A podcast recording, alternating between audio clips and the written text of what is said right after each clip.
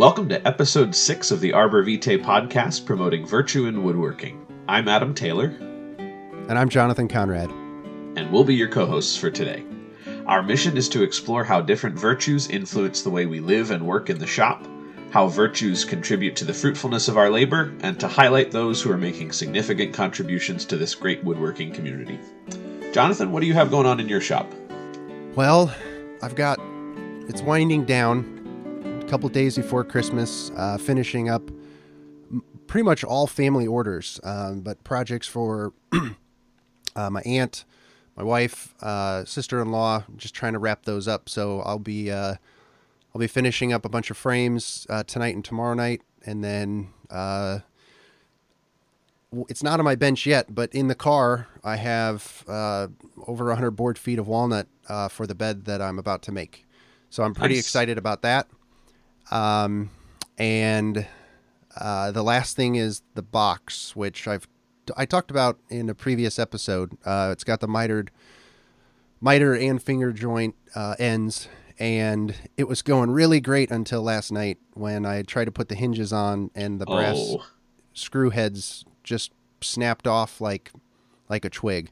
Ooh. Um, so uh, you know, I'm I'm a little bit frustrated because that's happened to me before, and I, given that you know, again the the, the, the box sides are hickory, I probably should have seen it coming. I didn't, um, but it is a prototype. It's always been the plan for it to be a prototype. It was a oh. learning project, so I'm going to spend some time thinking about different ways that I can do box hinges.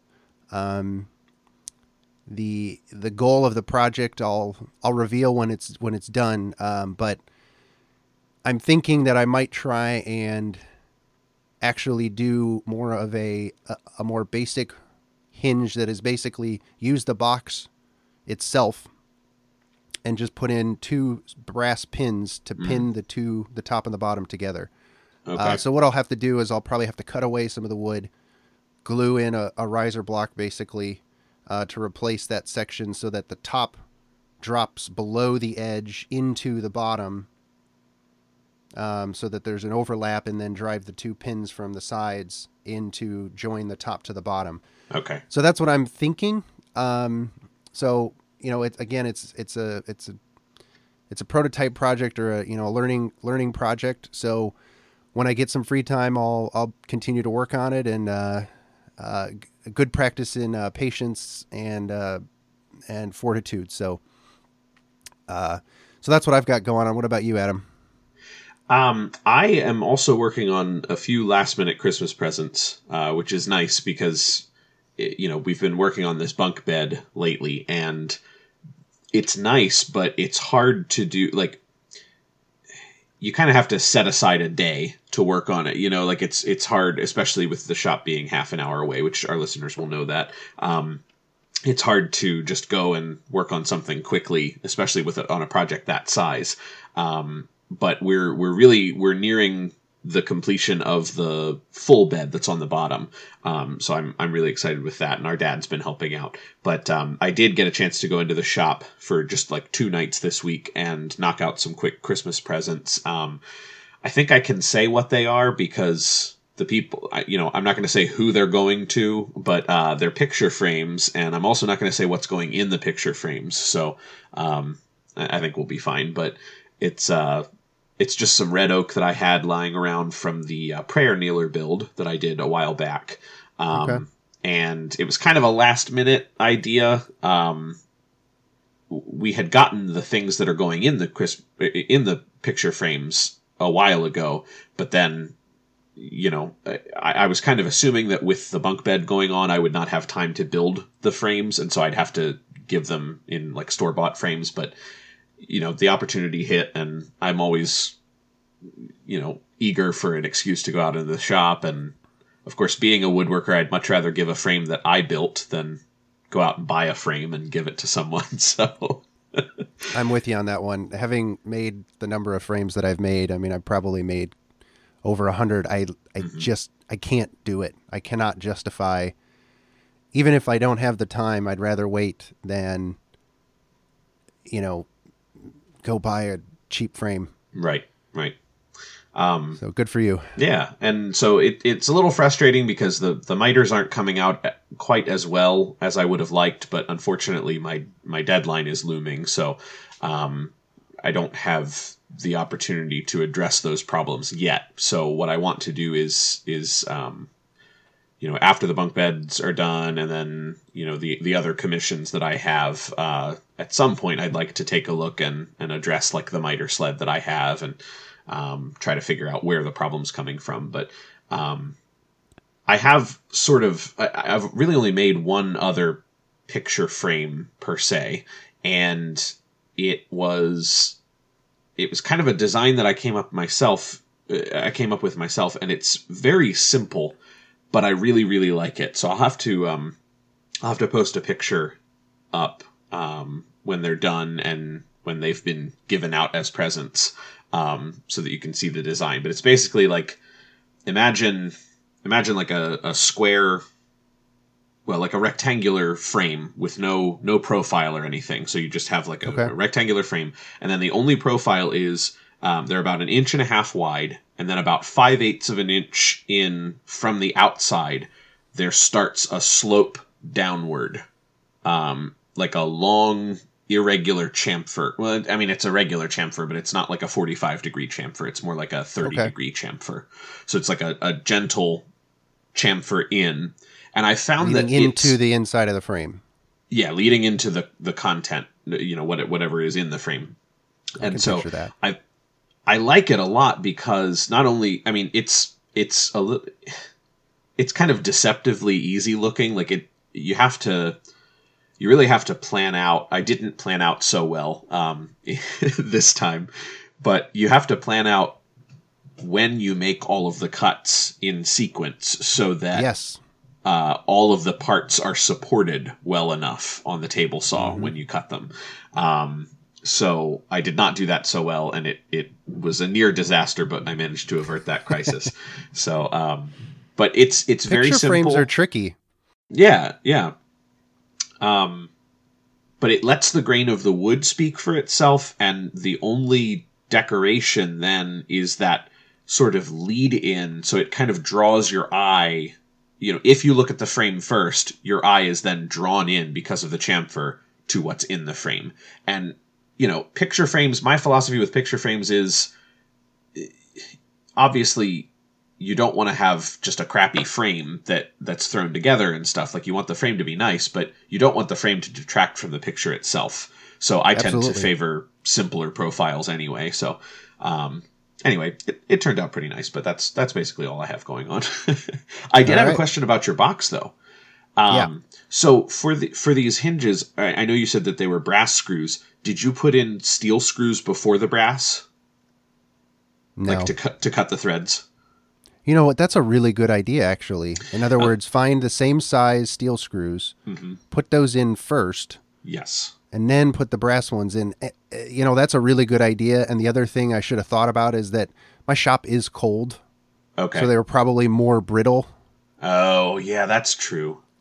Well, I know. Um, I, I don't know where you got your your hardware from, but um, my favorite hinge manufacturer at this moment is Brusso Hardware um, and it, they're really expensive, you know, compared to the hinges that you can buy at like you know the home center or whatever. But they're they're machined from brass stock.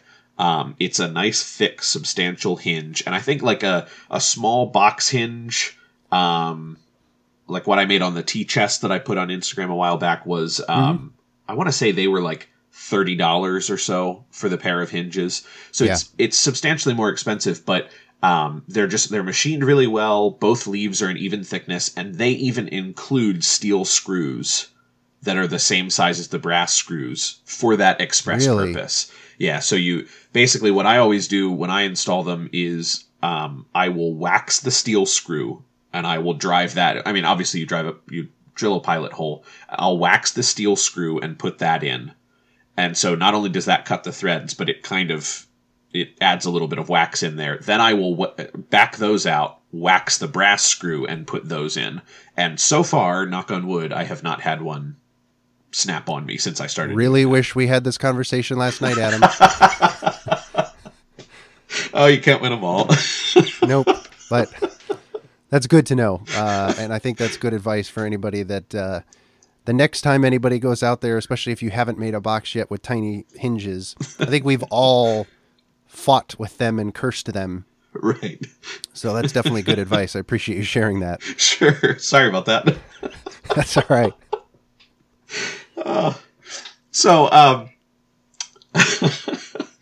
uh, moving on, um, we had uh, kind of a, a big response to um, last episode's challenge.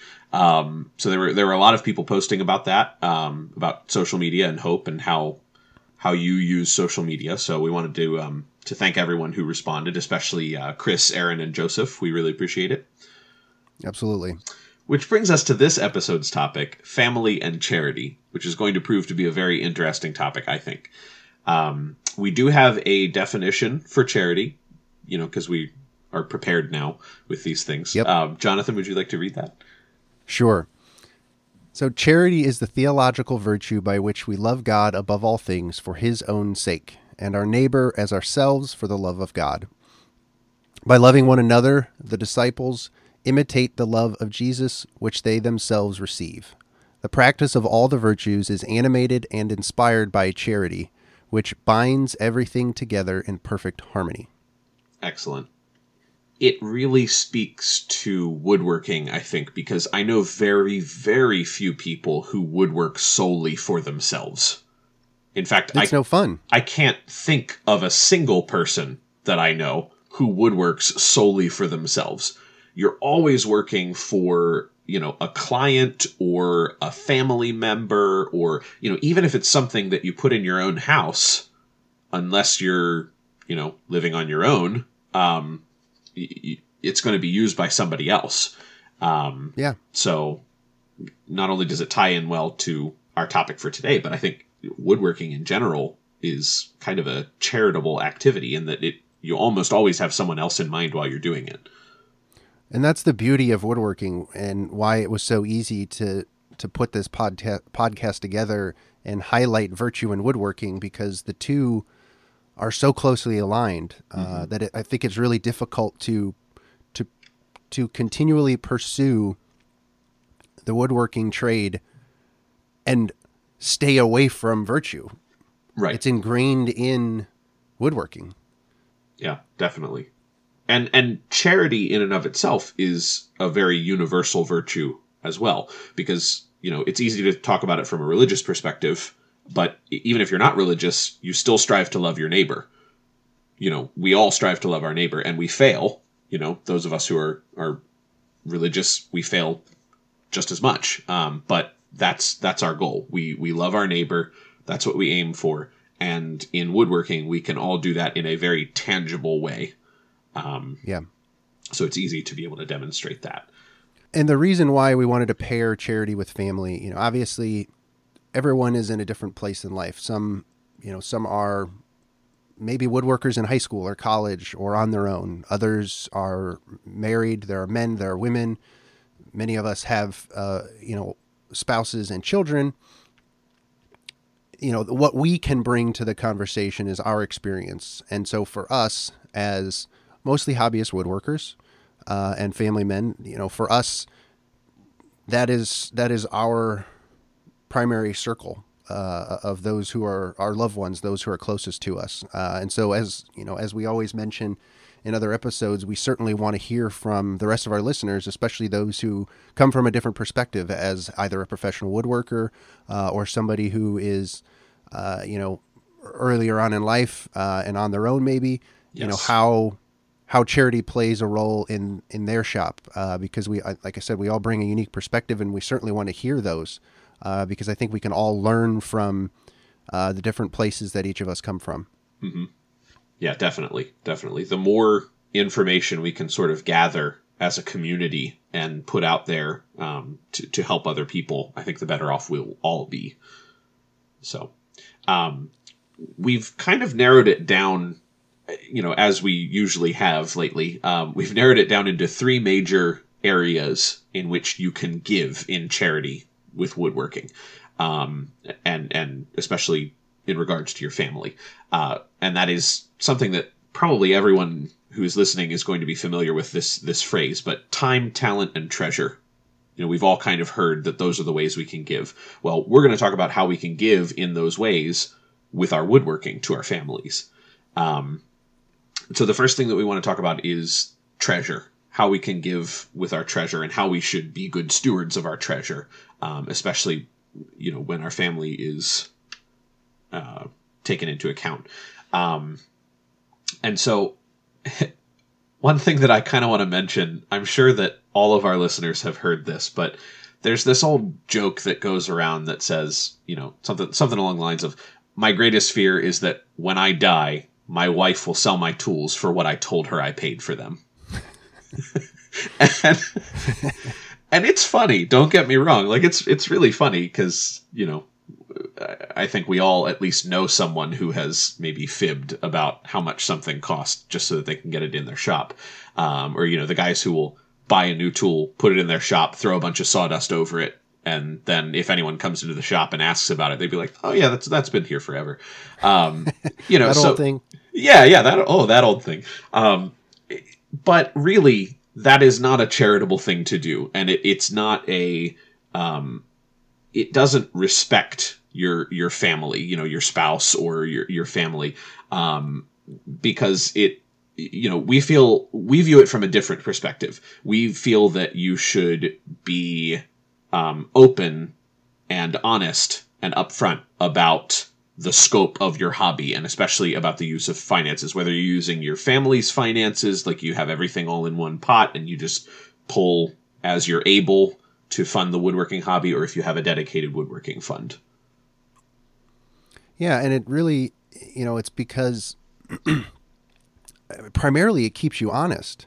Mhm. Uh, you know, for for me, kind of looking back a couple of years ago, I remember very specifically there were a couple of times where, you know, I had just gotten a big payment for a, a project, and I was pretty excited, and you know, the list of tools that I wanted was endless, and I, you know, it's like I went on an online shopping binge.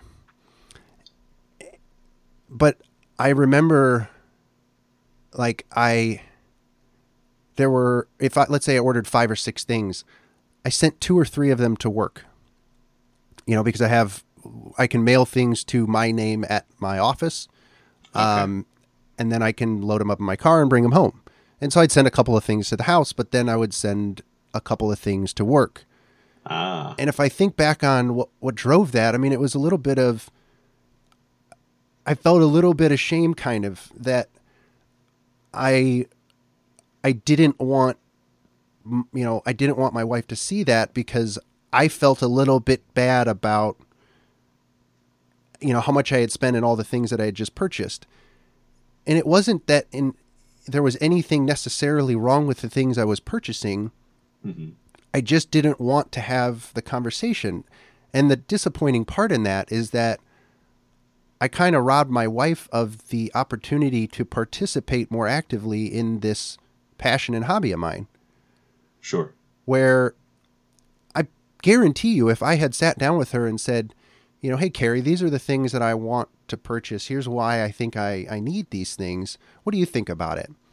She would have said, sure, that makes a lot of sense. Or she may have challenged me on, on one or two of them and said, you know, how many, how often are you going to use that? But the, the thing is, is that as husband and wife, you know, we are one. Uh, and so certainly that doesn't mean that if I'm a woodworker, therefore she must be a woodworker, but that we are complements to each other and my strengths complement her strengths. And so I'm robbing myself of the opportunity to share this this passion of mine with her by excluding uh, intentionally excluding her from it.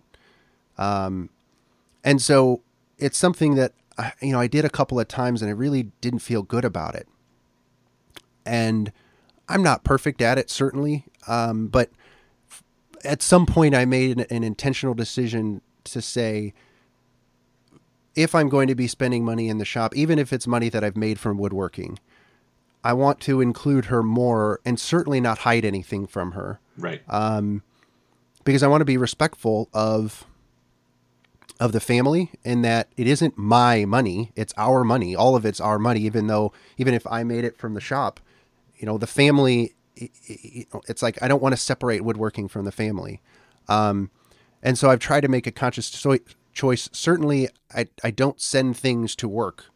Um, or, you know, I try not to. Um, and if I do, usually it's maybe it's just because it's easier, but I, I very rarely do that nowadays. Um, and the thing is, is my wife has never once said to me, "What on earth have you purchased? Why are you purchasing all these things?" Um, you know, if anything, it's an opportunity for when it does come, I get to, I get to be excited about it, versus have to hide my excitement because I tried to hide it from her. Right. Where she can in she can share in that joy and and excitement, uh, even if she doesn't know what it is. You know, excitement is contagious, and so really from a you know from a, a treasure standpoint you know it's it's a challenge to be intentionally inclusive versus exclusive with your family especially if you are married your spouse uh, because you know speaking from experience i can certainly say that the more that i include carrie in the conversations and in the things that i'm doing the, the, the more beautiful it is uh, and the more rewarding it is certainly. And um, so you know that's that's really the the challenge and the encouragement is to to be intentional about how much you include your family in in the conversations around. Uh, uh, finances, especially, uh, uh because I, I think it's it's definitely a rewarding activity and it keeps you honest. Sure, sure. Yeah, I think I think it's important, especially when you're married, um, if you you know and, and you share finances, um, it's important to have you know a, a, very frank and open discussion with your spouse about how much time and money and space you're going to invest in your hobby. And I think part of that harkens back to the very first episode of this pro- podcast, which was purpose. Um, you know, you need to know your purpose as a woodworker, why you're doing this, before you can prudently discern how much time and money and space you want to invest. And I think the more open you are with the other people who need your money, the the less reason you're going to have to tiptoe around and hide things. Because if you think about it, why do we hide things? It's because, you know, to a, a greater or lesser extent, we feel guilty about it. And it's like, mm-hmm. oh, well, if I tell my wife about this, she's going to she's going to gripe. Well, why is she griping? It's because, you know, if you really think that she's going to have a problem with it, then okay, listen, listen to what right. her problem is with it. You know, there know, might be some validity to that, right? And it's not saying that you know every time your wife says you, you know you shouldn't be buying this, you have to not buy it. But you know, it, it should be a decision that you make together. Um, and so, you know, when I would also say that I would challenge anyone who might think that way to say, "How do you know? How often?" Like, I I challenge you and say, "I bet you're wrong." Right. I bet your you know your spouse might have a different opinion um, than you might think, and if you include them more in those conversations, I think you might be pleasantly surprised uh, more often than not. And to your point, if they if you know if your spouse does have a legitimate concern there's probably legitimacy to it, and it's probably worth listening and taking it to heart. Right. Uh, any kind of major decision that you're making, especially if you're married, two heads are always better than one. Mm-hmm. And you know, you really it's like you're again you're kind of robbing yourself of a second a second input. And so it's almost like even if you're on your own, you know, it might be of value to kind of have like an accountability partner with you, a partner in crime that kind of that you share your woodworking journey with and can kind of bounce ideas off of and and and, and almost like I'm going to talk to you about some of the things that I'm doing to keep myself honest because we don't do well on our own. Yeah, and and one of the things that will help with that is, you know, a lot of these um, disagreements can stem from, especially if your spouse is not a woodworker or interested or involved in woodworking, um, it might be a misunderstanding. You know, they may not realize, they may just see you buying tool after tool And to them, they all kind of blend together and they say, well, why do you need all these tools? You have so many tools now, you know, mm-hmm. and it might be an opportunity for you to say, oh, well, these are the tools that I use for this, but in this project that I have coming up, I need to be able to do this. And, you know, I'm not able to do that well or efficiently or, or whatever with the tools that I have. So this new tool that I want to buy is, you know, it can do this for this project and then I'll be able to use it for these things in the future. And, you know, it's, like you said, it's a way of, of kind of including your family in what you're doing and, you know, sharing in the joy, but also in brainstorming because, you know, one of the things that we've also talked about is the ability to use um, the tools that you have. And so if you're trying to justify this new tool, you know, in talking about it, you may realize a way that you could get that operation done without buying the new tool. Um, mm-hmm. You know, or, or and save that money for a more important one. Exactly. Yeah. So so there there are a myriad of things that could happen, but it's always a good idea to be open and honest. And one of the things that we very strongly advocate here is having a separate woodworking account. Um, you know, yes. and and my philosophy, which I've shared on here before, but I think it it is good enough to um, bear repeating, is you know the the money that's in my woodworking account is only for woodworking if it's not needed for anything else.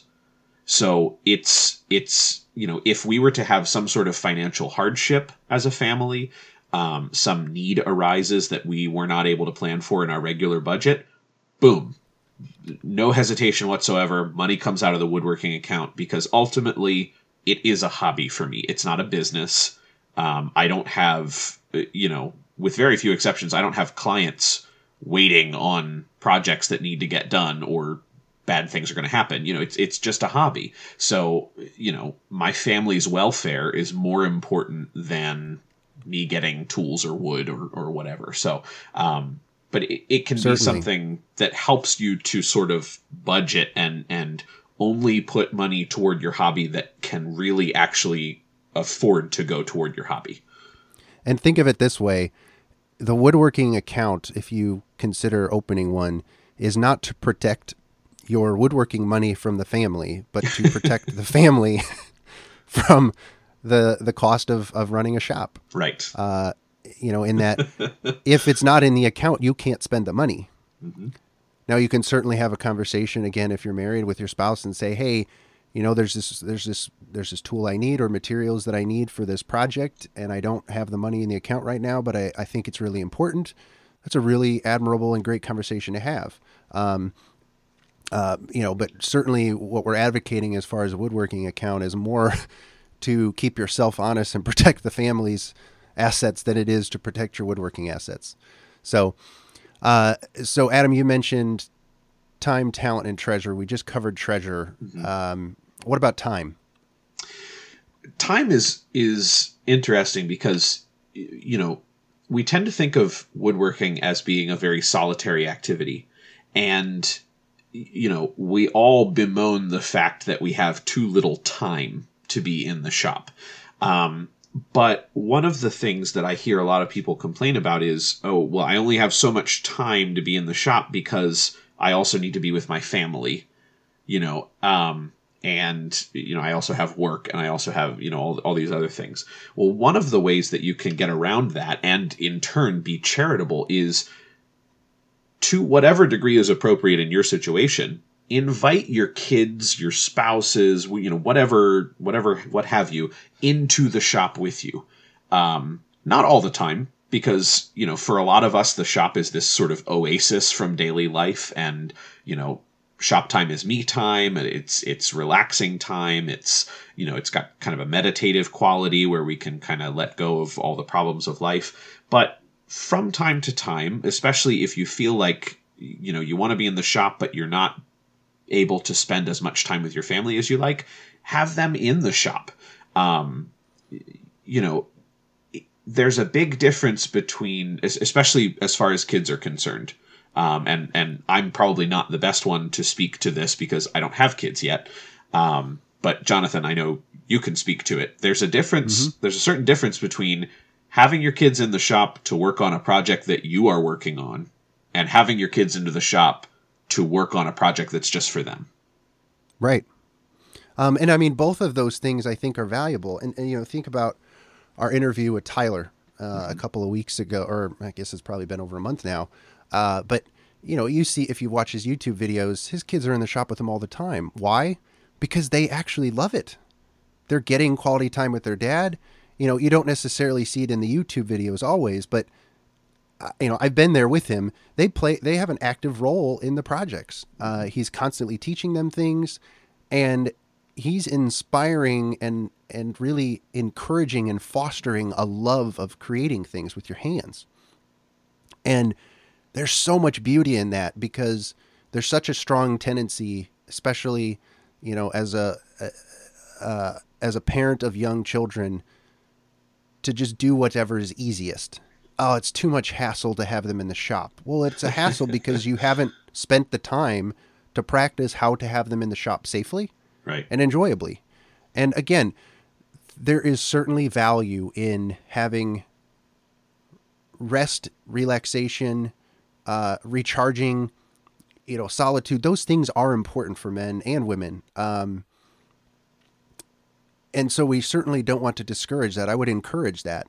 Uh, what we're really saying is, you know, if you expand your scope of shop time to beyond just, I can only be in the shop if it's just me, you're going to have more time in the shop.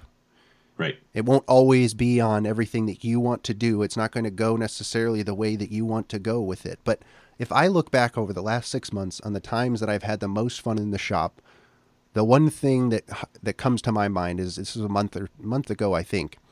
Uh, our, my my boys are really into ninja stuff right now. They love Ninja Turtles. they go to ninja class once a week, which is basically gymnastics what? for boys. It's awesome. That's awesome. Um, yeah, they're learning like you know ninja roll instead of somersault and you know how to how to like scale like literally run up a wall oh um, so i mean cool. it's it's awesome but they run around like ninjas all the time so anyways it, we were watching a ninja turtles episode and bebop and rocksteady come out and and you know they've got those uzis and they're you know they're trying to shoot up everybody and so like later that day matthew looks at me and he says daddy i want one of those guns with the two handles like, what are you what are you talking about? And, you know, he tries to explain it to me. And eventually I'm like, oh, that one. So we go out in the shop, you know, grab a dowel rod, you know, a thicker dowel rod, okay. uh, draw a handle on a two by four, uh, cut it out uh, on, what do we use? We actually use mostly hand tools, but that's really helped in bringing them into the shop because A, they're a lot safer. Right. They're not as loud. Um, and I mean that's really basically it. So a handsaw uh, and a couple of I, I, think I used the jigsaw maybe for a part of it, uh, but it was basic you know some basic stuff, and then put it all together with a hot glue gun, and in less than thirty minutes we had a finished product that he absolutely loved. Wow! And it's like I remember that more than I remember. It's like I remember that very vividly. I don't remember the other things necessarily, all the things that I've done in the shop since then, but I certainly remember that. And so it's really, you know, if you think about how can I incorporate my family into this passion and hobby of mine, there's a reason why you're drawn to it because it's awesome and because it's a beautiful thing and because you're using your hands um, and you're creating beautiful things I think every child should be exposed to that. I mean, and actually, they mm-hmm. used to be up until you know probably more recently. I mean, woodshop used to be part of education. Right. Right. Uh, I don't know very many schools that still have that, which is you know I would say a tragedy. Um, but anytime kids can be exposed to to tools and the creative process and imagination and engineering, it is a wonderful and beautiful thing. Um, and you know, for me, like I don't do it enough. I'll be honest. Uh, why? Because for that reason that I it requires me to spend a little bit of time thinking about how can I incorporate them safely and enjoyably into the shop. That does require some. It re- does require you to be intentional, mm-hmm. uh, but the times that I do, uh, it's really really fun. And the other thing is, is that you know I've got three boys. If I can get all three boys out in the shop, it's like a gift to my wife. like, hey, I'm going to go out in the shop You're not going to hear from us for an hour or two, whatever it is. It's like take a break, relax, or do whatever it is that you've been wanting to do all week, but you couldn't because the kids were driving you crazy. Um, you know, because there are things that you can do with the with the boys, and there are other things that uh, is is horribly counterproductive. Uh, and so, you know, think about that also as I can actually spend some time in the shop and give my you know my spouse, you know, especially if you know you you know, you spend your week in the office working, your wife's at home with the kids or something like that. Saturday, if I can take the boys in the shop for a couple of hours, that's a that's a great gift for her. Um, uh, so those are all things to consider about how to be charitable with your time, especially in the shop, especially as a family man. But we'd certainly love to hear from others who have a different uh, perspective on how they have found ways to use their time charitably, whether it's with their family or friends or even clients. Right, right. Yeah, and so the the last sort of prong of our approach to being charitable with your family is uh, is talent. And so as woodworkers, we have a certain set of talents that are are awesome. You know, we we all know that, but um, they're really awesome when you can use them for the service of your family. And so, um, what we want to talk about is taking the opportunity to build for your family versus for clients or for yourself. And again, this is coming from our perspective, which is as a hobbyist woodworker. If you woodwork professionally, then you know it's the the shoemaker's children running around with no shoes on. Like you don't have time to spend. Like you you really can't spend the time to woodwork for you know your family. But if you're a hobbyist, you know, um, it's very nice to be able to build something for your family, and a lot of you do this already. Um, and again, we're not saying that that's all you have to do, but you know, from time to time, um, you know, you can either involve them in the planning and the design, you know, get them excited about it, get their input, see, you know, what kinds of things they like or not. You know, it can just be something that you kind of surprise them with. But either way, you know they're going to feel loved and appreciated because you've been thinking about them while you're in the shop you know all this time that you spend on your hobby all this this me time that you have you were thinking about them you know you were building something for them and i think that that's that's a very meaningful gift you know because it's it's not just the finished product but it's all of your time that went into it um, and I have a, a, little story about this that's kind of still unfolding because I haven't had a chance to actually build the thing yet. But um, when my wife and I got married, um, I, you know, as part of the sort of frank and honest discussion that we had about, you know, woodworking, um, and, and we still have, it's not like a, one and done thing. We still talk about it, but um, I mentioned that one of my eventual goals, you know, sort of a bucket list thing, is it would be really cool if I could replace every piece of furniture in our house with something that I have made. And I know that that's a very daunting task, and unless you're like the Greene Brothers, um, you know, it's it's you know maybe not the most realistic thing, but it's a goal to work towards. It's certainly know. an admirable goal, absolutely. Yeah, yeah. I mean, just imagine look, you know, walking through your house and and just looking at every piece of furniture and the memories that come with that, you know, the memories of building it, the memories of the time in the shop. Um, and so one of the things that we talked about was, you know, my wife is not a woodworker. She has never been interested in that, except as much as, you know, she's interested in what I'm interested in because we love each other, you know. But um, so I I asked her, you know, what kind of styles of furniture do you like? And and I was met with kind of a, you know, a sheepish grin and like a blank stare, and you know, like she doesn't know furniture styles. So, um, yeah, I, we sat down at the computer and Googled, you know, basically from you know as as far as what I was familiar with, like like Queen Anne to the present day, like you know all of the the different sort of evolution of furniture styles um, from period to modern and contemporary. And we looked at sort of examples of each of the furniture styles. And it was a, a chance for me to be able to kind of explain to her you know what are the kind of characteristics of each style and i am by no means an expert i mean at all. But um, you know, it's one of the things that I enjoy. So I was able to do a little bit of research, and and we kind of went through and determined that her favorite sort of style was basically like mission arts and crafts, like that kind of style, which is is you know a very beautiful style. Um, and that doesn't mean that everything in our house is going to be mission style, but you know, I know that that's what she prefers, and so um, you know, because I it's a really cool exercise and yeah. actually really smart. Uh, you know, I've I've had similar conversations with my wife about the furniture that I've built for our family, mm-hmm. uh, and it's the times that I incorporate her the most in the design process uh, are the times where she's most most thrilled with what I produce. Right. Um, you know, the bed I'm making, I'm she loves darker wood, which I'm thrilled about. Perfect. Uh, and usually that's translated to, you know, I might use I might use white oak and I'll stain it a dark color because it takes stain pretty well. Mm-hmm. Um, or like some of the frames that I make, my favorite frame to make, I use I use just rough cut cedar, um, and then I distress it a little bit and put a dark stain on it, and it looks really really good.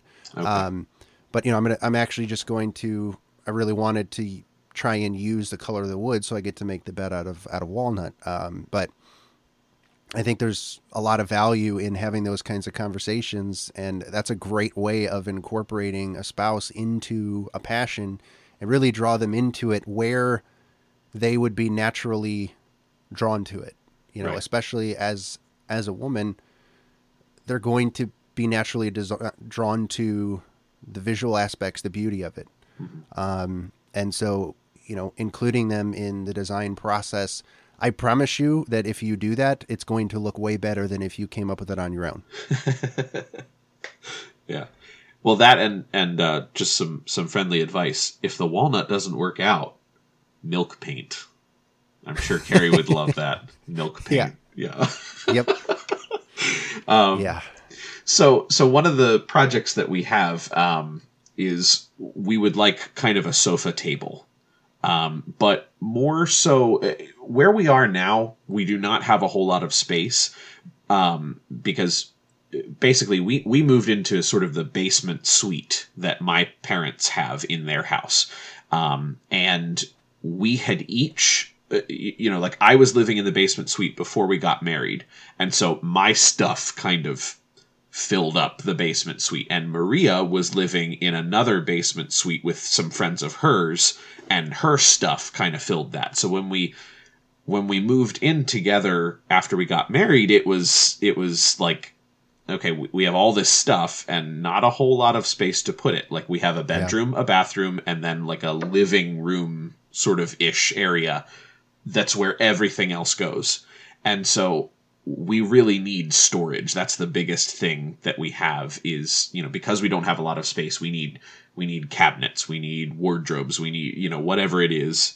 Um, and so, you know, in talking to her, we we decided that one of the things that we could build is sort of a sofa table to go behind our couch that is more than just a sofa table. Like it, you know, we want to build cabinets into the bottom of it, and okay, um, yeah. you know, because that's a it's a nice way it's a it, it would be a nice piece of furniture. It would be pleasant on the eye and a whole lot more pleasant to look at than just piles of stuff um, everywhere. But at the same time it it enables us to get those piles out of the way provides useful storage space and right. so it's kind of a win-win-win.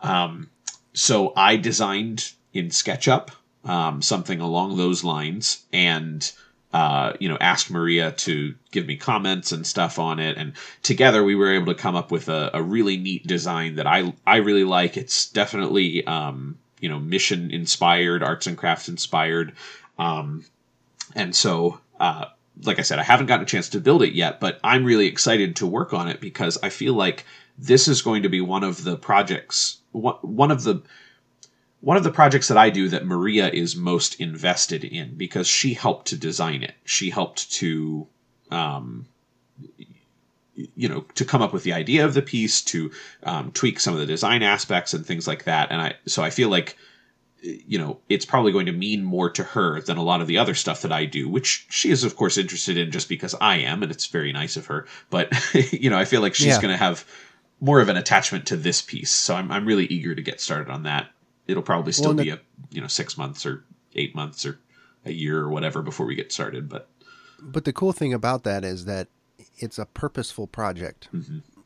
You know, there it it's designed with purpose to serve a working function. And I think those are the coolest pieces that anyone can build is is building something that truly has actual value beyond just its ex- its aesthetic beauty. Um, you know, there's certainly things that you can build that are just beautiful simply for the sake of beauty. Um, but being able to build something and then get to use it on a daily basis is really rewarding. Yeah.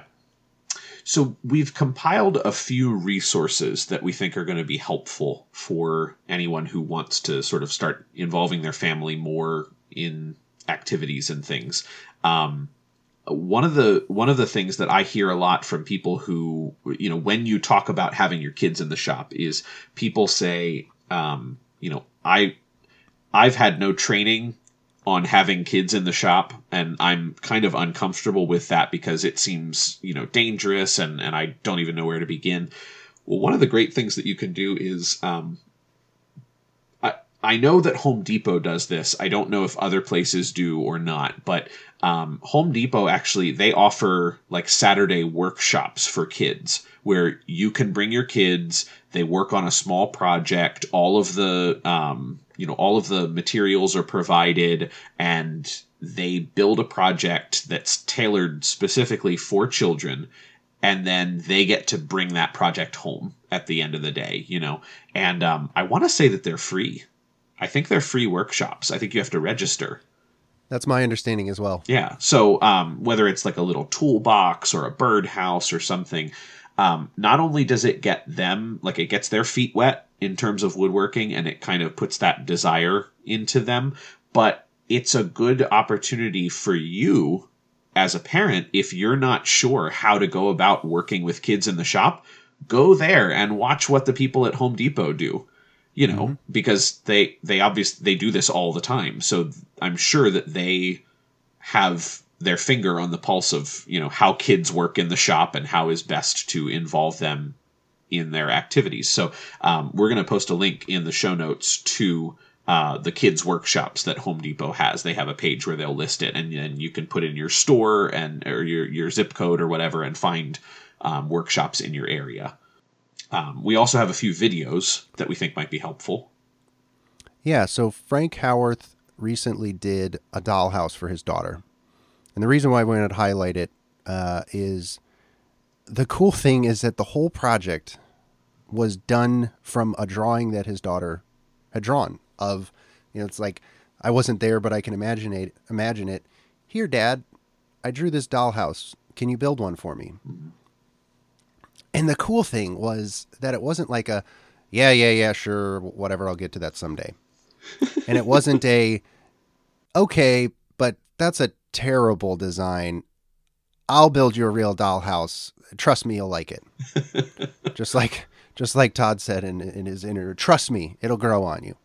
Um, he literally went with great care to try and design a dollhouse that mimicked as much as possible as realistically as possible what she drew.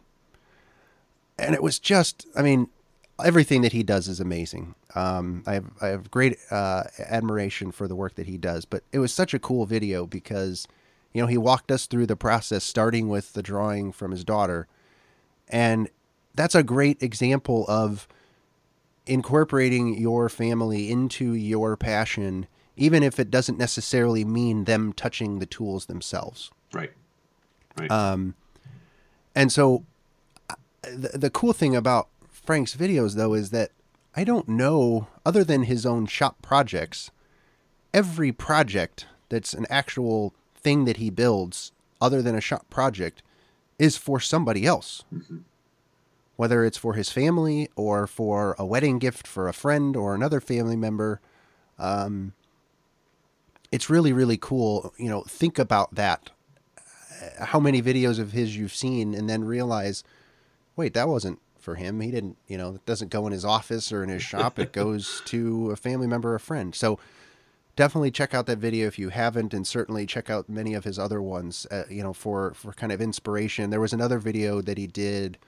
It may have been a year or two ago of going through the process of building uh, a, a derby car for uh, like Boy Scouts, the uh, the little race cars, the, Pine, box cars. Pinewood Derby. Yeah, Pinewood Derby. Yeah. Um, there's another series that he had done. Um, so that was one of the videos that we thought, uh, you know, I think were a great illustration of, of this idea of, of, of being charitable with your time, talent, and treasure. And then we had um, one last video is a good example of a project that you could do with your kids. Um, and it's from uh, Steve Ramsey over at um, Woodworking for Mere Mortals.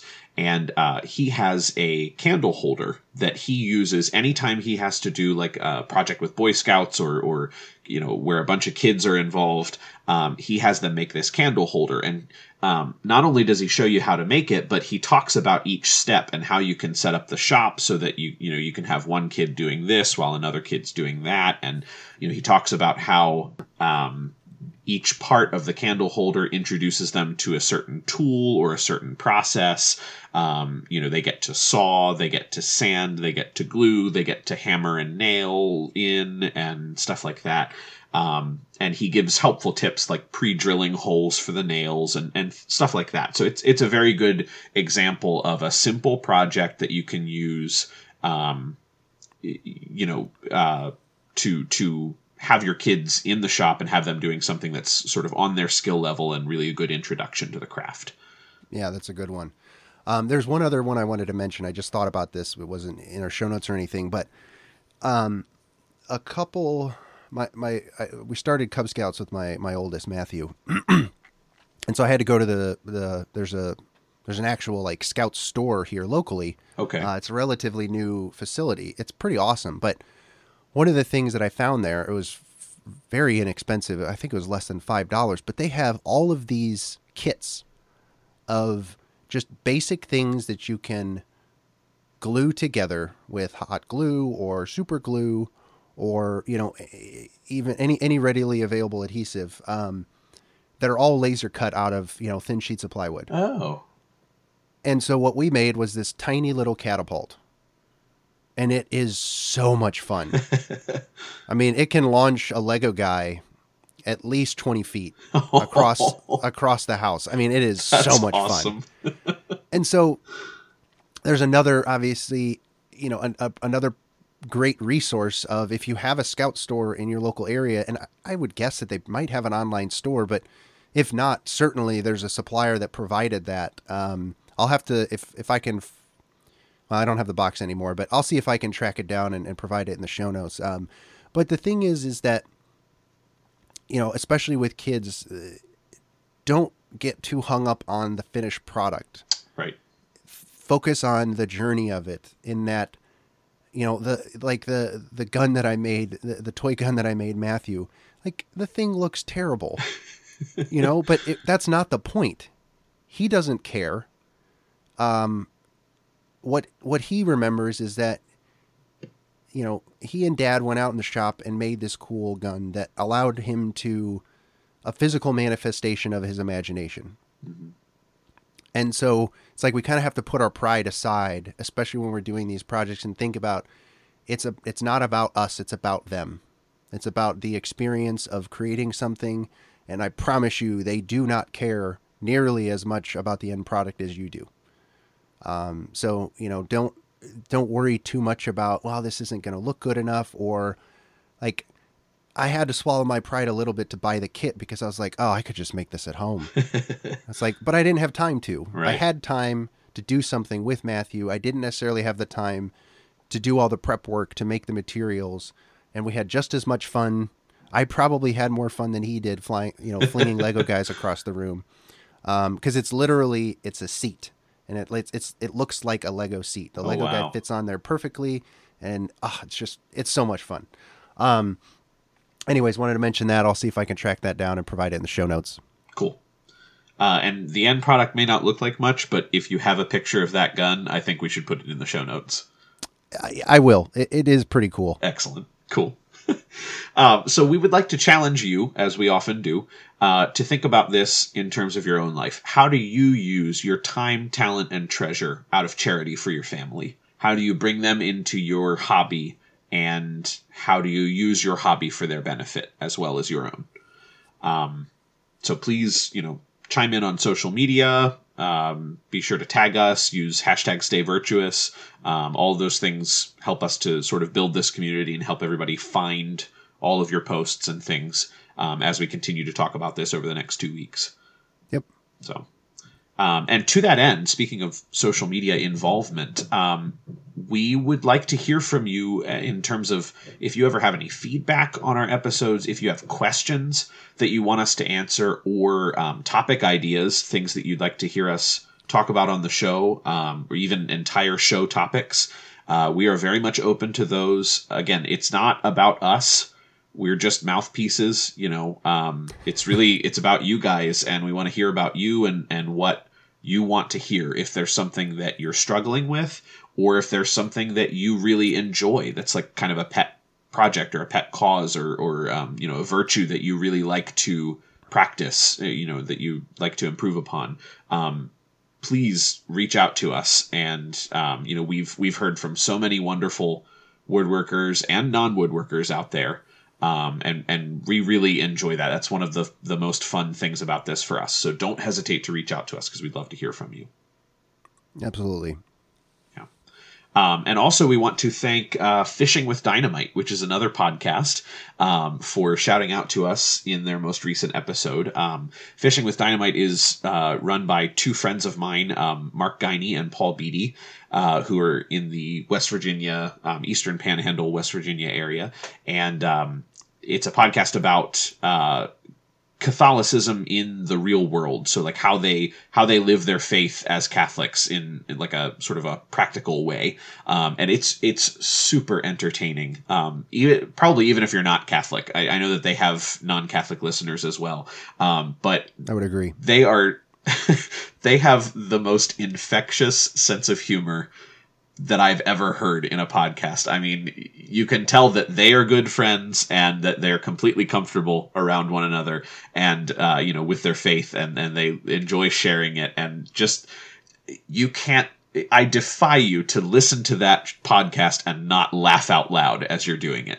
Um, Absolutely, I laugh every episode, you know, and so it's it's very nice. Um, they started uh, a little bit before we did, and um, so it, they've they've been very helpful to us in getting going and um, you know giving us advice on on some things that we can use and and ways of uh, just sort of managing a podcast. So we're we're really appreciative for them, and we we appreciate the fact that they shouted out to us. So we wanted to sort of return the love there. Yeah, so thank you for that. Appreciate it. Yep. All right, so uh, every episode uh, we we we feature a craftsman um, that we think uh, emulates the the virtue that we're talking about well, offers a unique perspective uh, that we might not be able to offer ourselves, uh, and really highlights again, you know, going back to our mission, highlights those uh, you know who are living virtuously in the shop and, and exploring exploring how it influences them. Uh, so uh, this this week, this episode, we are very uh, honored and excited to introduce uh, Joseph Tyler, uh, who you can find on Instagram, uh, furnished by Frassati. as a as a great woodworker, um, I think this year he started an Etsy shop and sells a whole bunch of really really just really quality products. Mm-hmm. he's got these these huge chalkboards uh, with beautiful frames, uh, candle holders, uh, tea light candle holders, uh, and then make some just exquisite crucifixes. Yes. Uh, you know, I think where I really do think there's a, you know there's a unique uh, a design to it that is first of all the quality is exceptional. Um, you know the the design is both simple, elegant, and beautiful. Um, but you know he's got a range of products, uh, so you know we're very much looking forward to talking with him next week, mm-hmm. uh, sharing that interview with the rest of you. And uh, for those of you who haven't yet seen his work, we'd certainly encourage you to go check him out at Furnished by Frassati on Instagram as well as I think that's where you'd find him on Etsy if you'd be interested in looking at any of the products that he makes. Right. And Facebook, I think, is, is also Furnished by Frassati. Um, Perfect. And I, I don't want to speak to this too much because we haven't gotten a chance to interview him yet, and I know that he's going to say more about it than what I know, but I believe to whatever degree his family is involved in his woodworking business. Um, I think he's he's posted stuff on Instagram about them help, helping him pack up orders and um, stuff like that. So I'm really yep. excited to hear about how he manages to include them in the process, and I think that's going to be very valuable for our listeners to hear. Yep, same here. So we're excited for that, Joseph. We're coming for you. Yep. so I think that wraps it up for today, right? Yeah. Uh, so next episode will be the woodworker's journey and faith. I'm excited and for that. We are very, very excited about it for for a multitude of reasons. But when we first started this podcast, our you know we have a lot of lot of really great ideas, but we wanted to start with these seven virtues um, of of prudence, fortitude, justice, temperance, faith, hope, and charity. And so this will be our seventh actual episode, aside from the interviews, uh, ending with uh, ending with faith, and and how it ties into our journeys in you know in woodworking. But you know, obviously, faith is a lifelong thing woodworking, you know, hopefully for for most of us can be also a lifelong pursuit, and it's all about the journey. Um, you know, the the journey itself, and not necessarily the end result or the product. Because if we think about woodworking as a whole, it is a journey that that extends beyond just a single project, just as our faith does. And so we wanted to look and explore those two things uh, in, in tandem, and really hopefully tie all of the, the last six episodes together, looking at you know all the virtues uh, collectively. So uh, we're very much looking forward to that, uh, and that's what we'll be covering in the next episode. So as always, you can find us on arborvitaepodcast.com, uh, on Instagram at arborvitae podcast, and then on Facebook as well. Uh, Jonathan, this is me, right? So you can find me on Instagram at the Catholic Woodworker. Uh, you can find Adam at the uh, at Catholic Composer on Instagram, and uh, we very much look forward to uh, this Christmas coming up here in a couple of days. Uh, so we wish all of you a very merry Christmas, uh, blessings to all of you and your families, and we will we'll talk to you in a week. Yep. So as always, stay virtuous. Can do this. I promise I can do this. Take three. Take three. I think the Holy Spirit wants us to have more outtakes. I'd be okay with that. All right. Which brings us to this week's episode uh, topic. Oh boy. we have to share these now, though, because we just talked about this last last episode. we do.